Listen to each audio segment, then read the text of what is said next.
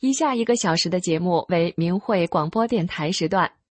明慧广播电台隶属于法轮大法明慧网，节目内容包括法轮功学员对真善人的理解和实践，以及从中国大陆获得的法轮功学员受迫害真相的第一手资料。这是明慧广播电台。各国大法弟子在向中国民众讲述真相，这是理性反迫害的和平之声，这是呼唤善良真诚的大忍之声。这是明慧广播电台，各国大法弟子在向中国民众讲述真相，这是理性反迫害的和平之声，这是呼唤善良真诚的大忍之声。听众朋友您好，首先为您带来法轮功真相系列。听众朋友下午好，我是心雨，今天是五月十三号星期六，祝您周末快乐。欢迎您收听以下一小时的明慧广播电台时段的节目。我们节目播出的时间是北京时间每天下午五点到六点。以下是今天节目的主要内容：先是法轮功真相系列节目，然后请听时事评论。和同胞们说说心里话。接着有十分钟的新闻。今天您将听到的一百个中国家庭的故事是：义无反顾的爱情，他向监狱递出了结婚申请。好，听众朋友，下面就开始我们今天的节目。在法轮功真相系列节目里，我们首先要告诉您，法轮功祛病健身效果为什么这么好。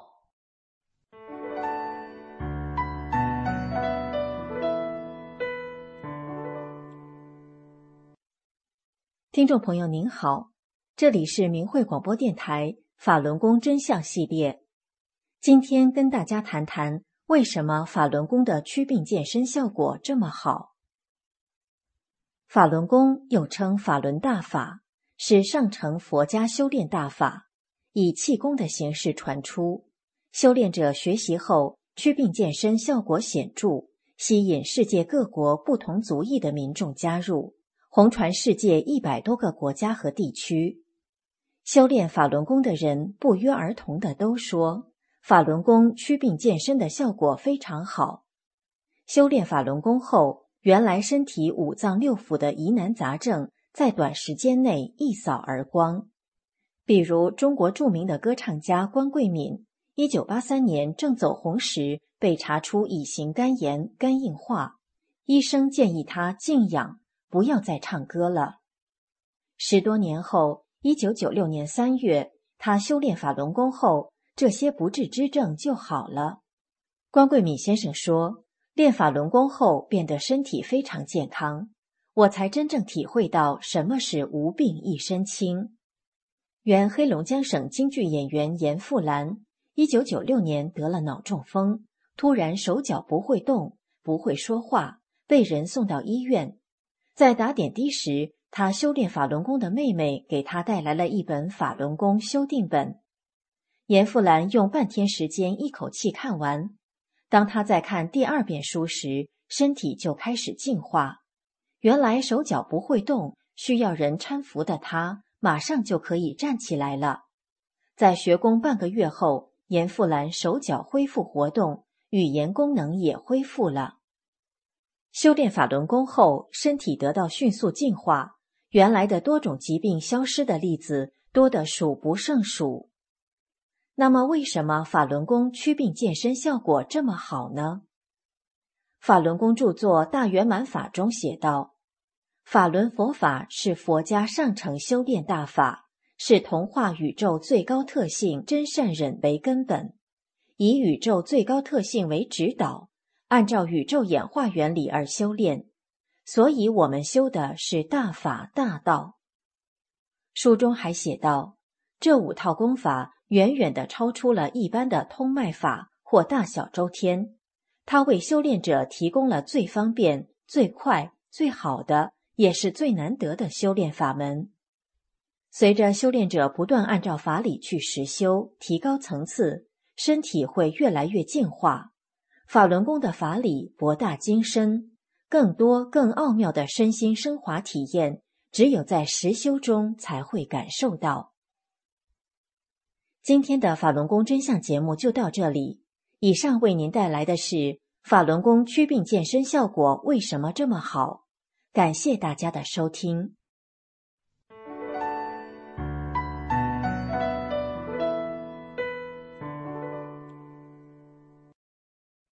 接下来为您播报十分钟的新闻。欢迎收听明慧网报道的大陆消息。这期节目的主要内容有：中国三十省市法轮大法弟子同庆世界法轮大法日；河北法轮功学院王文杰女士被非法判刑；参与迫害法轮功原莱西市委书记张锡军遭报被查。下面请听详细内容。据明慧网报道，中国大陆三十个省、自治区、直辖市的各民族、各行业、各年龄段的法轮大法弟子和刚走入法轮大法修炼的新学员，诚挚敬贺李洪志师傅的七十二岁华诞，庆贺世界法轮大法日的到来。吉林省延边朝鲜族法轮大法弟子来信中写道。倾尽一生所学，穷尽宇宙一切语言，也无法表达弟子对师尊的感恩之心。千言万语汇成一句：谢谢师父。山西省晋中市太谷区法轮大法弟子贺信中写道：“弟子修炼二十多年，初衷不改，坚定一念，就要跟随师父。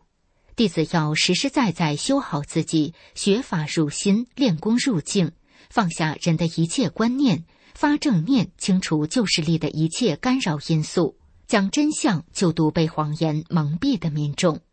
内蒙古自治区满洲里市的法轮大法老年弟子表示，不管今后路有多远多长，弟子都要跟随师傅一修到底，跟师傅回家。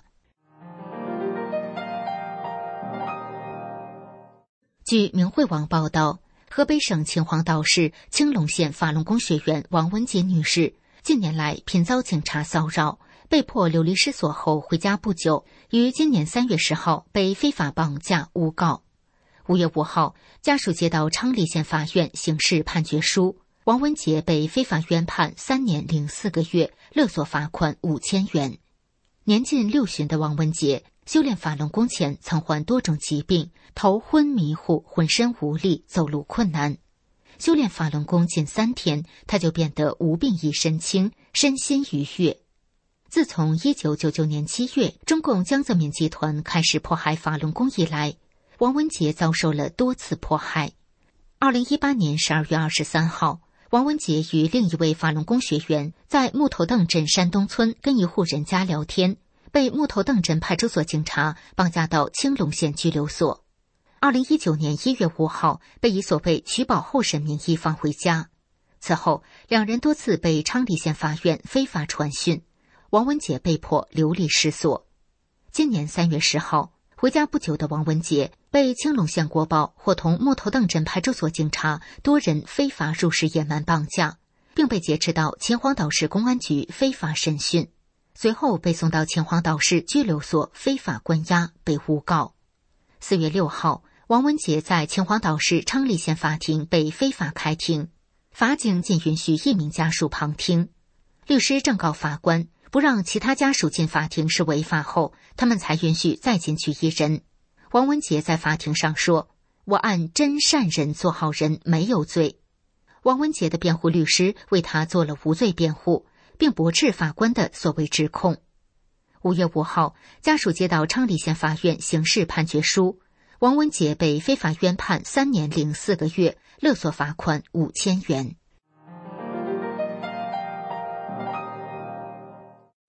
据明慧网报道，据今年二月七号消息，曾担任山东省莱西市中共市委书记、青岛市人大常委会副主任的张希军，因涉嫌严重违纪违法被查。近年来，被查被判刑的官员们，大部分都有一个共同点，就是他们任职期间对当地法轮功学员不遗余力的迫害。现年五十九岁的张锡军，曾任莱西市市长、市委书记、青岛市四方区委书记、区委党校校长、青岛市人大常委会副主任等职。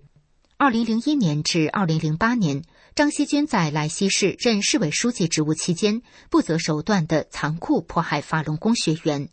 法轮功学员崔德珍、史洪杰、隋广西、居安佳、王瑞香、邹翠花、王新峰、刘月瑞、徐志明等多人被迫害致死，一百多人被非法劳教，约三百多人次被绑架到洗脑班迫害，几十人被冤判，有的被重判，还有更多的人遭到拘留、罚款、抄家、流离失所、开除公职、毒打、酷刑折磨等迫害。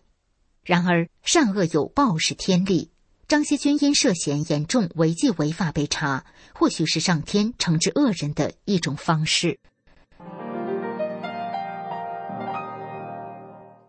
据明慧网统计，迄今为止，被中共迫害致死的法轮功学员中，能够查明身份的有四千九百四十三人。但由于信息封锁，尤其是中共掩盖活摘法轮功学员器官的罪行。法轮功学员因迫害而导致的实际死亡人数远远超过这个数字。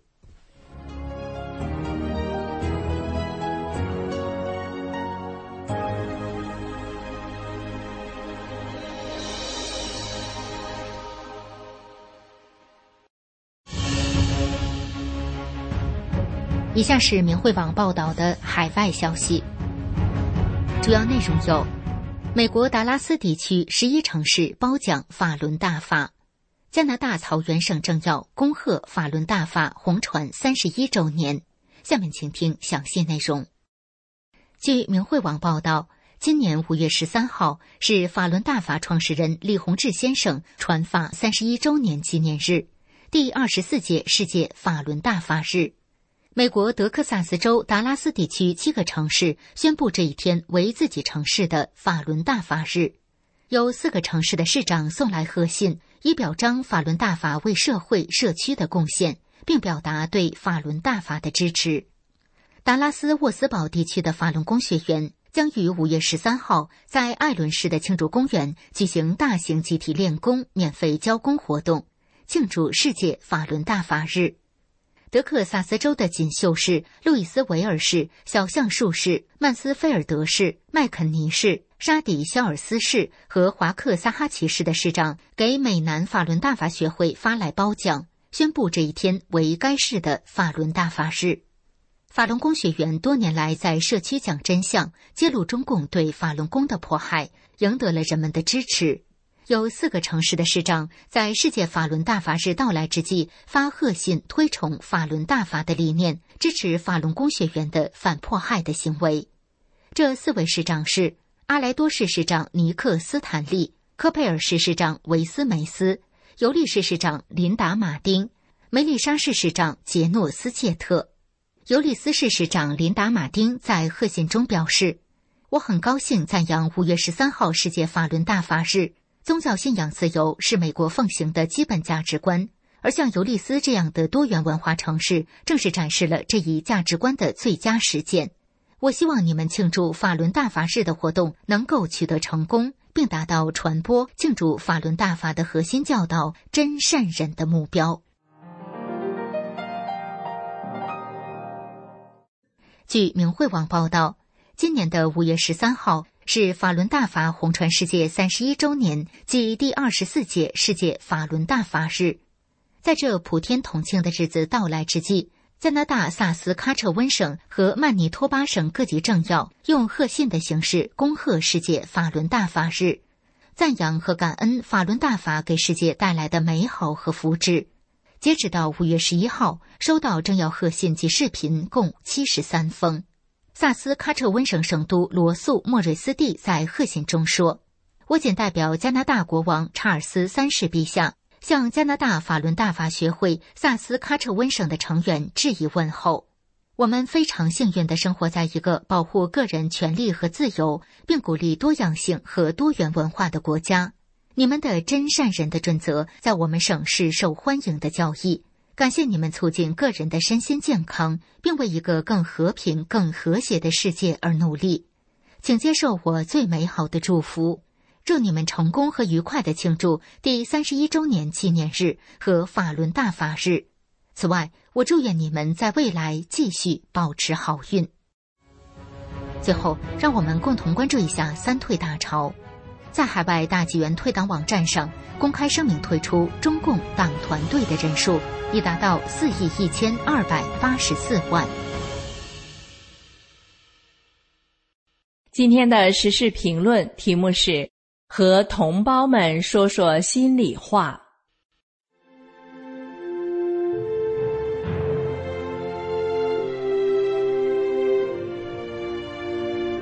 请听时事评论。和同胞们说说心里话。文章发表于明慧网，二零二三年四月九日。咱老百姓都很老实，是吧？但老实就该被糊弄吗？好人就该被欺负吗？不对吧？咱也得做个明白人，不能老是上当了。吃一百个豆还不嫌腥吗？咱就说啊，电视媒体天天宣传什么共同富裕，说人民生活如何好了，但真实情况呢？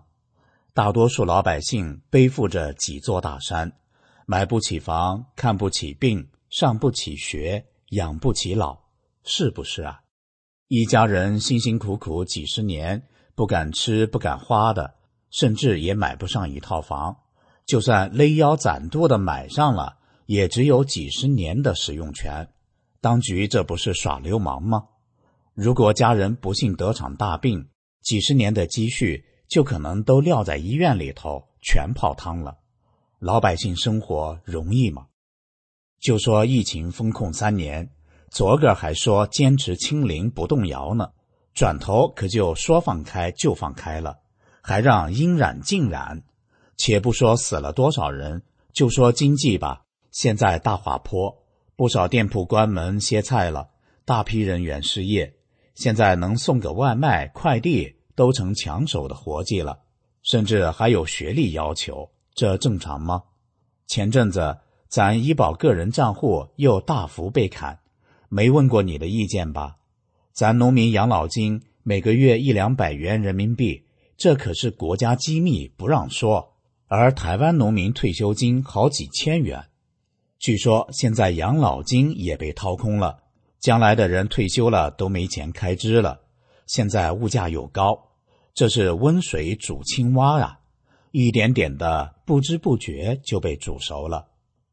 咱可比不了那些当官的。动不动就有几十套房产，多少公斤黄金，家里藏的现金都能点坏几台验钞机。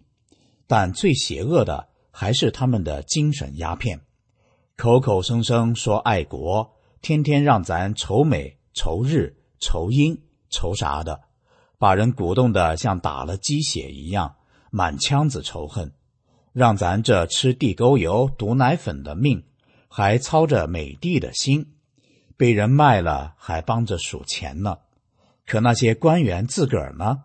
儿子辈百分之七十五都有外国护照，孙子辈百分之九十以上都有外国绿卡。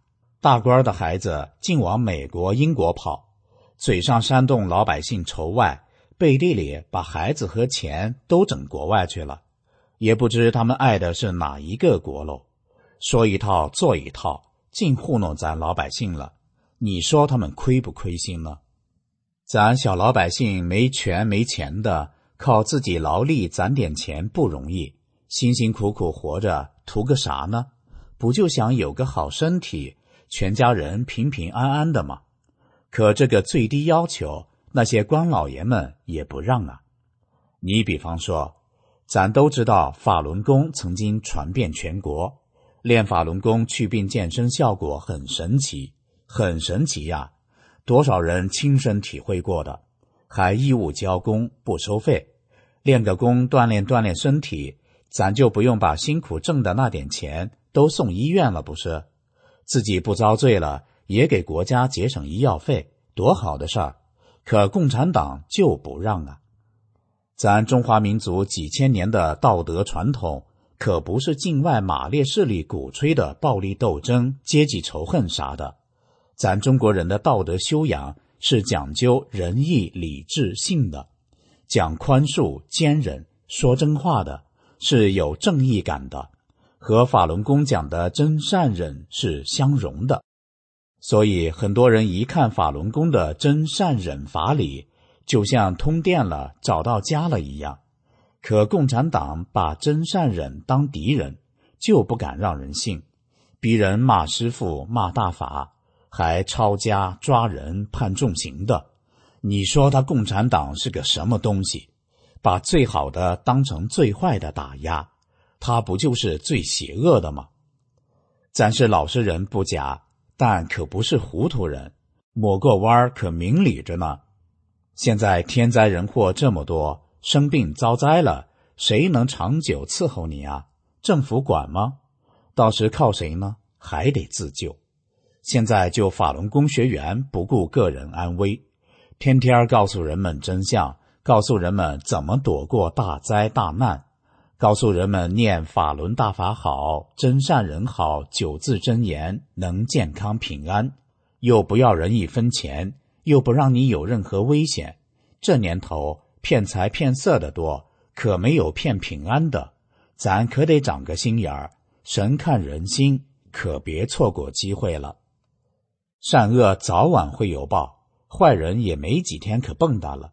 吃点苦也许是好事，是磨砺。别抱怨，咱就守住自己的良心，也按真善忍做个好人，退出邪恶中共的党团队组织，摒弃无神论，神佛保佑咱一家平安。等着看吧，总有真相大显的那一天。以上的时事评论内容选编自明慧评论文章，和同胞们说说心里话。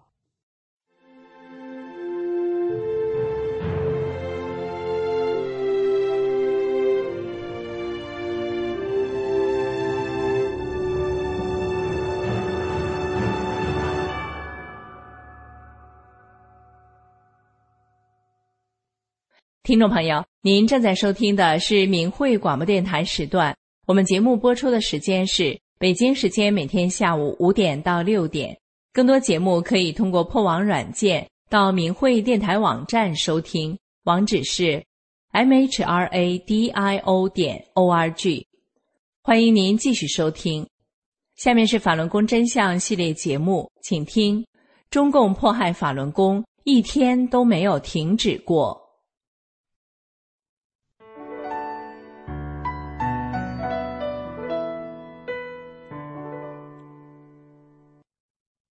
听众朋友您好，这里是明慧广播电台法轮功真相系列。有一天，我给一位女士讲中共迫害法轮功的真相的时候，她问：“现在还有迫害吗？我怎么没听说呢？”我说：“一直都有，中共迫害法轮功从一九九九年到现在，一天都没有停止过。您没有听说，是因为中共自己也知道。”迫害法轮功是不得民心的，他们不敢把绑架判刑法轮功学员的事公布于众，都是秘密进行的。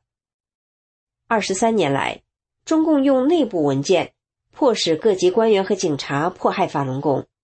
您知道吗？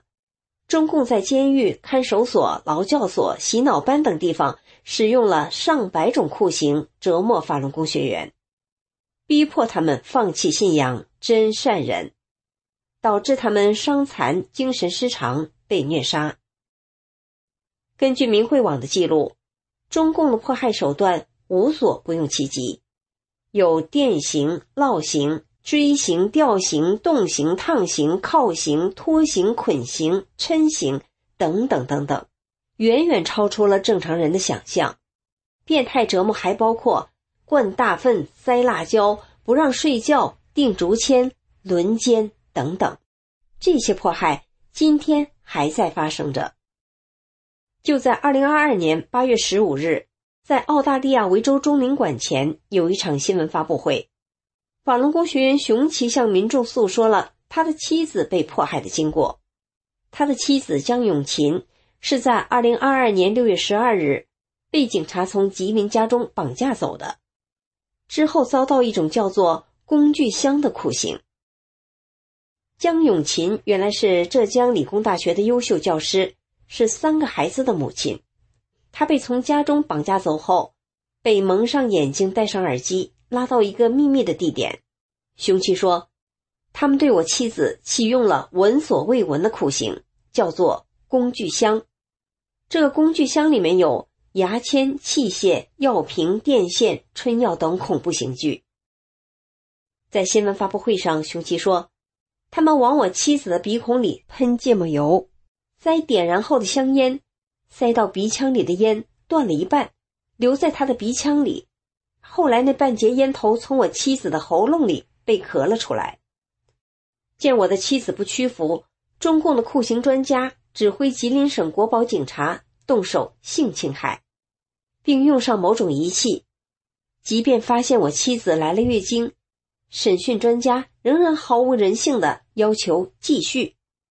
凶器说，省厅的专家在酷刑现场还说，如果不屈服，就把工具箱留下来，每天给江永琴来一遍。凶器在发言时一度哽咽，现场的民众很多人流下了眼泪。听众朋友，这就是近期发生的中共迫害法轮功学员的真实案例。今天的法轮功真相节目就到这里。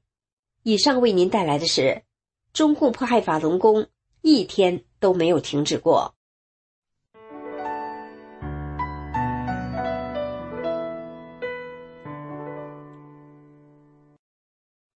二十多岁的李珊珊只见过周向阳三次，而且那时周向阳被关进了监狱，李珊珊却向监狱。递出了结婚申请书，他们之间究竟存在着怎样的故事呢？下面您将收听到的一百个中国家庭的故事是：义无反顾的爱情，他向监狱递出了结婚申请。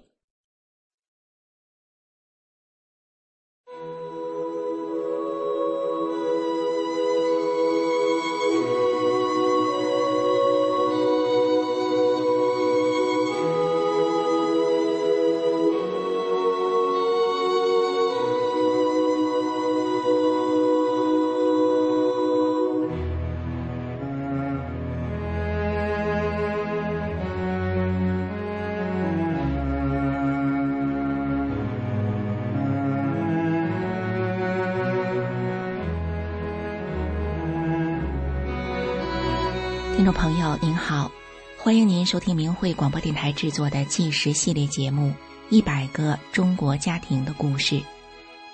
有这样一群平凡的人，他们就生活在你我之中，遍布在社会的各个阶层与行业。面对生活，他们真诚；面对名利，他们淡泊。但是这群人又如此的不平凡。因为他们所经历的曲折和磨难，远远超过一般人的想象。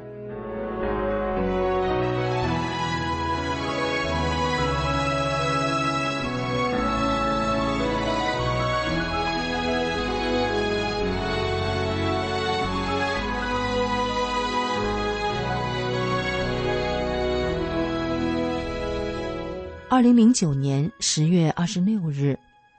周向阳与小他七岁的李珊珊完成了结婚登记。这天既没有白纱，也没有红地毯与婚宴。然而这天，周向阳与李珊珊却整整等了七年。七年前他们相识，七年里他们双双遭遇绑架，陷入冤狱之中。他们经历了别离、酷刑、深渊与报复。其实三个月前，周向阳才出了监狱大门，而且生命垂危。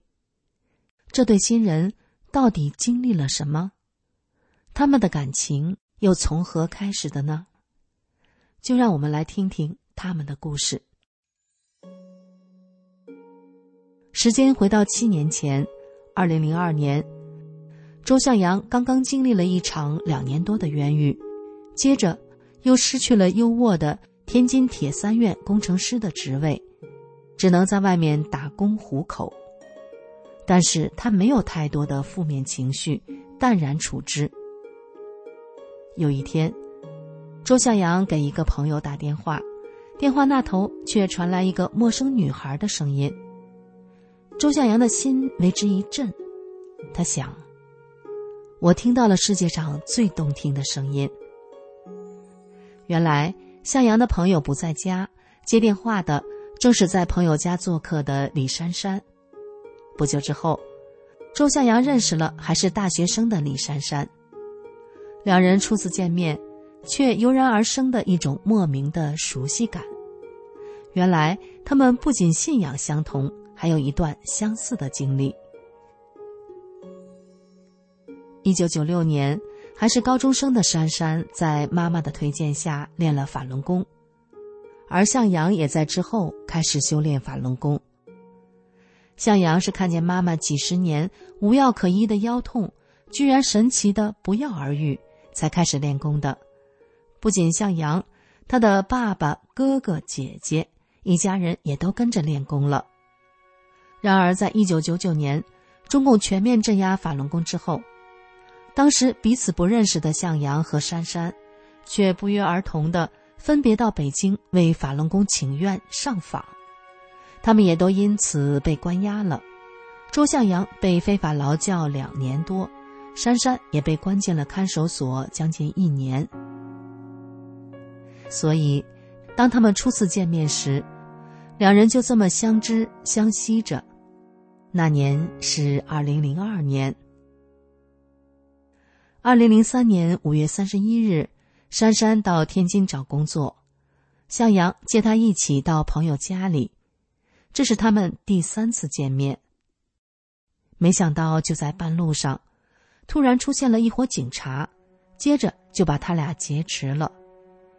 原来这伙河西派出所的警察，因为向阳向民众揭露中共迫害法轮功，一直跟踪着向阳。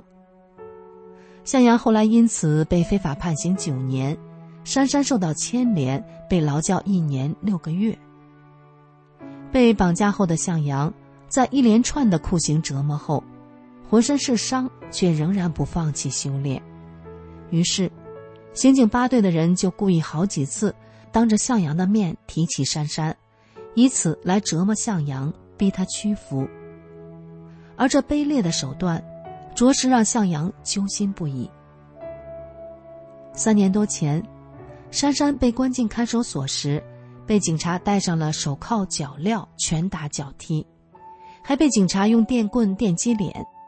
那年，珊珊才十九岁。他就这样被关了将近一年。向阳每每想起珊珊的这段经历，就心疼不已。他担忧着。珊珊这样年轻的女孩，在拘留所的处境会很艰难。此刻的向阳，实在不敢再想下去。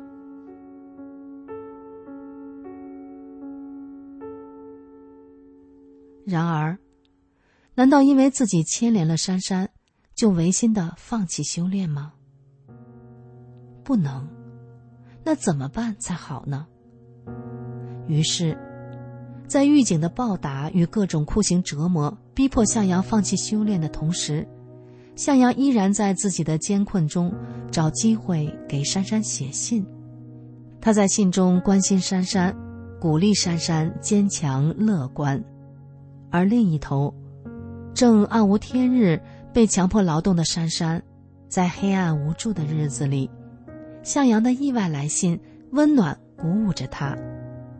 珊珊也开始写信给向阳。虽然在劳教所的监视审核下，两人的鱼雁往返可能时不时的被没收，但是在自己的艰难中，依然能带给对方温暖与力量。他们明白了彼此是怎样的人，具有怎样的心灵，他们就这么一点一滴的奠定了感情基础。二零零四年。熬过一年半劳教刑期的珊珊，走出了天津板桥女子劳教所。她挂心着在滨海监狱里的向阳，但意想不到的是，不止向阳，向阳的家人全都因为坚持修炼法轮功而遭受迫害。向阳的大哥大嫂和姐姐都被关押了，向阳的爸妈则被迫在外面流离失所，只剩姐夫一人能探视被关押的人。于是珊珊决定，每个月由他负责到监狱看望向阳。他离开了河北唐山老家，到天津租了一间房子，并且找了一份幼教的工作。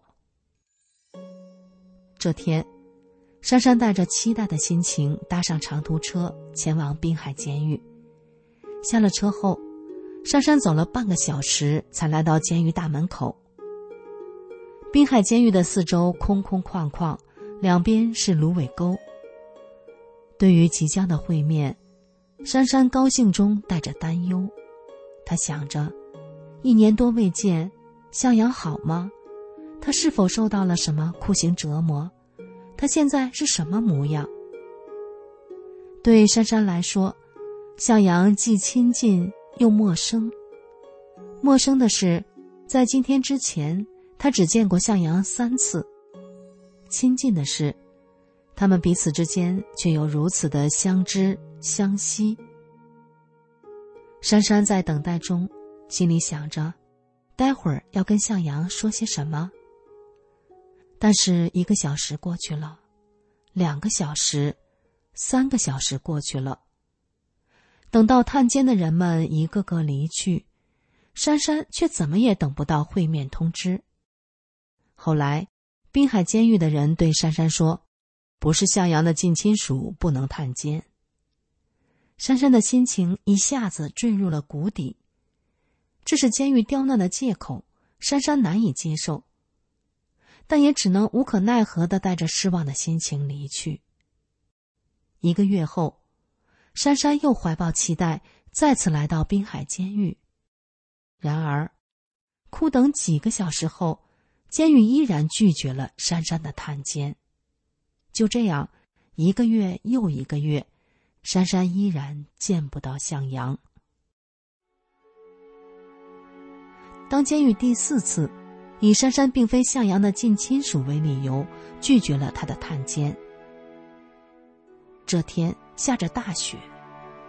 当所有探监的人们都一一离去，监狱大门前只剩珊珊孤孤单单的身影。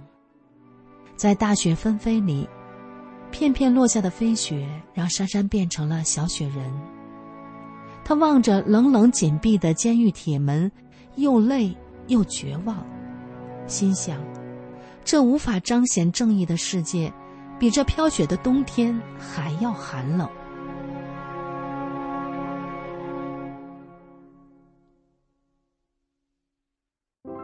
向阳原本是天津铁三院栽培的工程师，后来他还靠自修苦读考取了全国造价工程师的资格，这在当时全中国仅仅只有六十人。这是一个可以下决策、决定项目预算、令人称羡的职位，许多造价工程师就以此捞取好处。但是当时的向阳是从来不这样做的，因为那时他已经修炼了法轮功，所以他不收红包，不收回扣。当时比他晚来单位的工程师都已经买了三套楼房了。伫立冰雪寒风中的珊珊。想着监狱里的向阳，坚持真善忍的他却被关进了监狱里，而且近况无人得知。这一刻，珊珊的内心升起了一股力量。他暗暗的下了一个决定。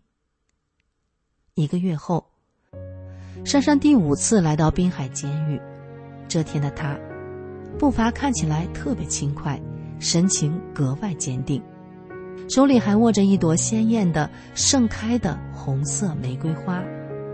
接着，他向狱方递交了和向阳的结婚申请书。接过结婚申请书的监狱人员，纷纷流露出震惊、不可置信的神情。从来监狱接到的只有离婚申请，申请结婚的还没有一例呢。珊珊的举动大大的震惊了整个监狱。那朵鲜艳盛开的红色玫瑰花，仿佛一下子把监狱的管理人员震得不知所措。他们答应珊珊带着那朵玫瑰，以未婚妻的身份会见向阳。阔别近两年，当珊珊和向阳两人四目相望，恍如隔世。向阳实在难以想象，珊珊这样一个弱女子，可以不畏惧监狱一次又一次的刁难，还向监狱递交结婚申请书，与身陷囹圄的自己结为连理。不善表达的向阳，内心百感交集。虽然那朵艳红的玫瑰，最终仍然被玉芳给没收了，向阳无从得见，但是那朵玫瑰。却已经盛开在了向阳的心底。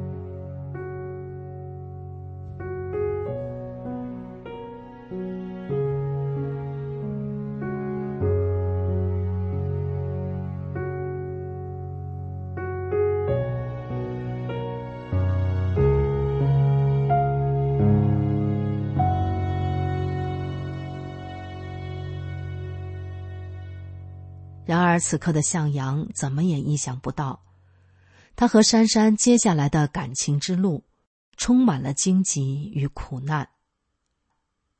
二零零五年七月，在监狱的向阳接连写了两份申诉书，揭露天津河西分局刑讯逼供、迫害法轮功学员的恶行，但是这份申诉书被监狱五监区长给羁押了。十二月。珊珊才拿到了申诉书，他和向阳的姐夫把向阳的申诉书递交到了监狱管理局。然而，监狱管理局却暗示珊珊和向阳的姐夫不要跟监狱对着干。于是，珊珊他们到河西检察院提出了申诉。一个检察院的值班领导只是对着他们冷冷的说：“这么多年了。”你们是第一例法轮功家属上告。随后，珊珊他们又到河西公安分局纪检科递交了申诉材料，但是这些政府单位部门接到申诉后，却都毫无作为。然而，就是从这时开始，珊珊每每外出，总有陌生的人如影随形，紧紧的跟着自己。原来。是国安警察在跟踪珊珊。与此同时，监狱里的向阳却遭遇了新一波的酷刑。他因为阻止监狱播放污蔑法轮功创始人李洪志先生的广播，他被上了手铐和脚镣，而手铐和脚镣又被紧紧的锁在地上。这是一种被称为“地锚”的酷刑。人被地锚的时间稍微一长，腰。胳膊、大腿就会剧痛难忍，这种痛苦远远的超过电棍电击，而向阳却是二十四小时的被毛着，同时，包夹他的犯人还会时不时的对着被地毛着的向阳拳打脚踢、谩骂侮辱。犯人还在向阳要小解时，以帮助他活动腰为名，拽得向阳因为剧痛而失声大叫。如果警察没听见犯人迫害向阳的动静时，他们就质问包夹犯人们：“还想不想减刑了？不想干就回工区干活去。”而狱警却在这段时间告诉珊珊，向阳违反监规监禁，不让珊珊探视。狱警还说：“周向阳不吃饭，出现的一切后果我们不负责任。”被拒绝探监的珊珊心急如焚，每隔两三天就给狱警打电话，探问绝食的向阳的身体情况。然而狱警却总是一副满不在乎的口气回答说：“周向阳很好，白胖白胖的。”珊珊当然明白狱警是在撒谎，他更积极的为向阳奔走申诉。几天后。滨海监狱五监区长要珊珊来到监狱办公室，珊珊一到，就看到办公室里还有监狱一队、二队的队长，他们三人轮番的恐吓珊珊，大意是：周向阳如果坚持信仰，不放弃修炼，不配合转化，监狱会对向阳有相应的措施。走出监狱办公室的珊珊反复的想着，监区长口中的相应的措施。指的是什么呢？此时的他，已经无暇顾及自己身后那个如影随形的跟踪他的国安警察了。不久后，监狱又要珊珊到监狱办公室，这一次，监狱区长对珊珊软硬兼施，先假惺惺的软言劝说向阳不要再申诉了，否则对向阳不好。眼看无法奏效，他又满不在乎的对珊珊说。就算你替周向阳告状申冤，我也不怕，一定跟周向阳对抗到底。珊珊明白向阳，他知道向阳不可能为了逃避迫害而放弃修炼法轮功。虽然心疼着向阳，最终，珊珊仍然语气坚定地对武监区长说：“我一定会坚持上告。”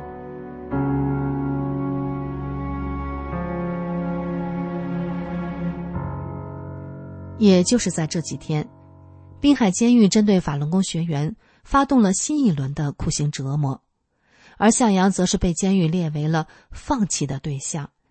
意思是说，如果向阳不放弃修炼，即便在酷刑过程中死亡，监狱也不在乎。其实，自从珊珊为向阳申诉，曝光了监狱的暴行之后，监狱就对向阳发动了一轮又一轮的酷刑迫害。之前锁在向阳身上的地锚就不曾卸下，向阳每天就被这么二十四小时不间断的锚着，日复一日。过程中，他多次生命垂危。从十二月到第二年三月，向阳被锚了九十七天。向阳的处境日益严峻，珊珊的担忧和压力也日渐加重。但更糟的是。一直对珊珊疼爱有加的父亲，坚决反对珊珊和向阳的婚事。珊珊的父亲认为，这段感情是看不到希望和未来的。他好几次逼迫珊珊相亲，离开向阳。但是从小乖巧听话的珊珊，却一次次拒绝了父亲。现在，珊珊的父亲又知道了，珊珊为了给向阳申冤，和监狱打交道。作为父亲的他，生怕年轻的女儿因此惹来麻烦，甚至出现危险。为了阻止珊珊，他甚至动手毒打了珊珊一顿，还三次提出了要跟珊珊断绝父女关系，来逼迫女儿。珊珊明白父亲的希望和担忧，父亲的反对也因此煎熬着珊珊。然而，珊珊相信，只要向阳能走出冤狱。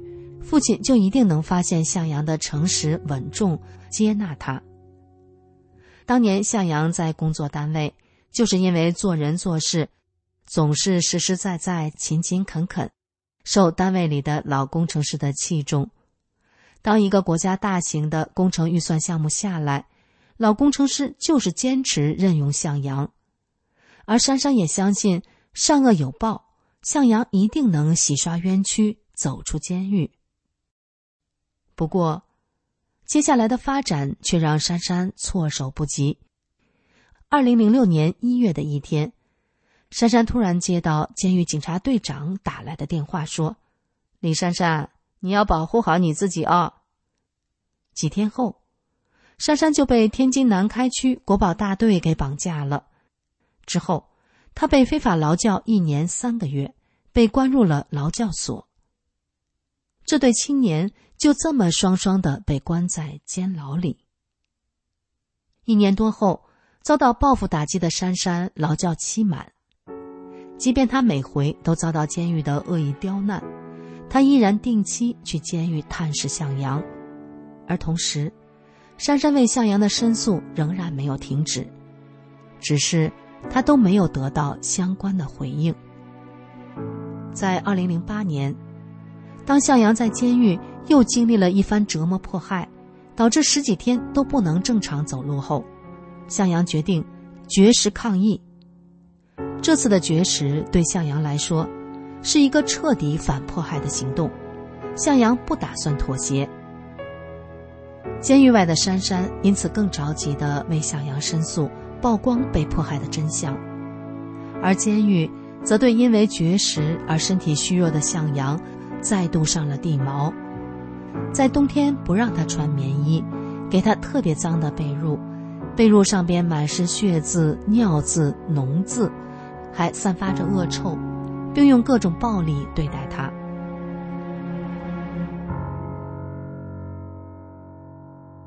这次的绝食经历了快一年时，向阳已经两度生命垂危，被送到医院急救。监狱外的珊珊则更广泛的向外界曝光向阳的情况，争取救援。期间，海外媒体报道了向阳受迫害的情况。向阳遭受酷刑迫害的处境终于获得国际间的关注。二零零九年七月十七日，海外法轮功人权工作组。将向阳被迫害的案例呈递给了联合国人权理事会。监狱遭受多方压力后，才在当年的七月二十八日让向阳保外就医。向阳绝食抗争持续了近四百天后，才得以走出被关押迫害了六年多的监狱。当向阳家人到滨海监狱接向阳回河北昌黎老家时，身高一米七六的向阳，体重只剩七十八斤，他瘦得完全脱了相，虚弱的无法行走，得靠向阳的姐夫抱上车。而更让珊珊和向阳家人不忍的是，向阳的耳朵后面、手上、腿上，全身几乎都是高压电棍电击留下的伤疤。然而，回家一个多月后的向阳，经过练功。他的体重从七十八斤一下增加到了一百零三斤，而且脸色从苍白变得红润。向阳奇迹式的康复过程让周围的亲友大感惊奇，其中包括珊珊的父亲。而珊珊的父亲在和向阳几次相处之后，立即就感受到了向阳的质朴和忠厚。原本极力反对这桩婚事的他，接纳了向阳。如此艰辛而不寻常的爱情，终于要开出花朵了。珊珊和向阳就在家人的祝福下开始筹办婚事。此时，向阳家已经因为迫害，经济陷入了困境。珊珊和向阳决定不举办婚礼。体贴的珊珊也不要求拍摄向往已久的婚纱照，他们简单的做了结婚登记。虽然没有婚礼，没有白纱，珊珊已经感到十分满足。不过，当向阳的亲友得知向阳结婚了，而这个终于走出冤狱、亲友公认的好青年，怎么可以连婚宴都没有呢？亲友们可不愿这个情况发生，于是大家纷纷的主动资助，要热热闹闹的为小两口办个结婚酒席。在生与死压力逼迫的七年艰辛，在等待与担忧之后，穿上了雪白的婚纱，向往已久的珊珊，感觉自己像做梦一样。酒席上，大家开心的举杯祝福小两口。向阳望着为了自己历经折磨的珊珊，内心满是感激与怜惜。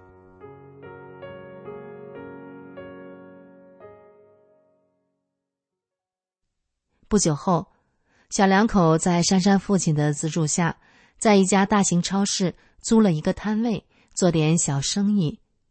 夫妻俩的生活倒也平实。向阳从一个优秀的国家级造价工程师，被迫摆摊做生意，却从来不抱怨。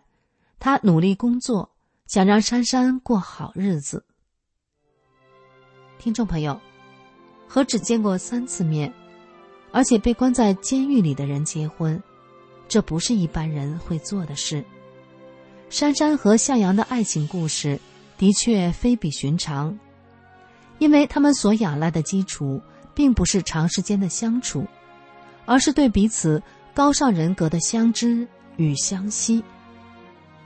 婚后，小两口过得平实而幸福，在忙碌的生活中，当向阳自己洗衣服的时候。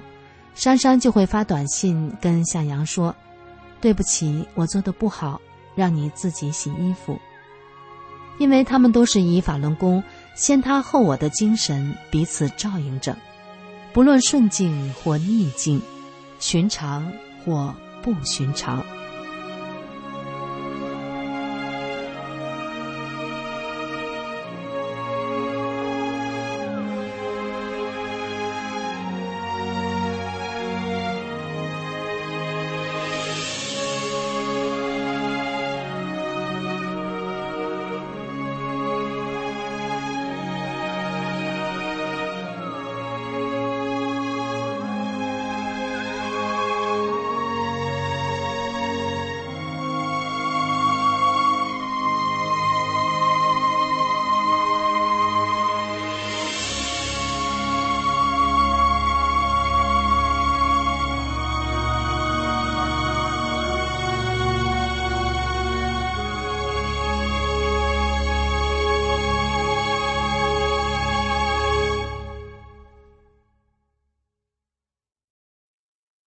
节目的最后是天音静月，请欣赏白雪演唱的歌曲《为你而来》。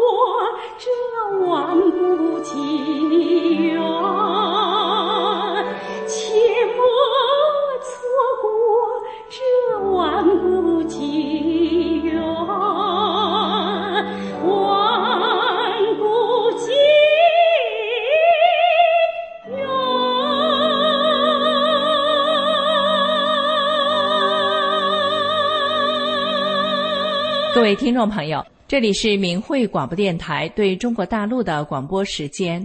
我们的收听时段是北京时间每天下午五点到六点。更多节目可以通过破网软件到明慧电台网站收听，网址是 m h r a d i o 点 o r g。今天的节目到这里就结束了，非常感谢您的收听。明天同一时间，我们空中再相会。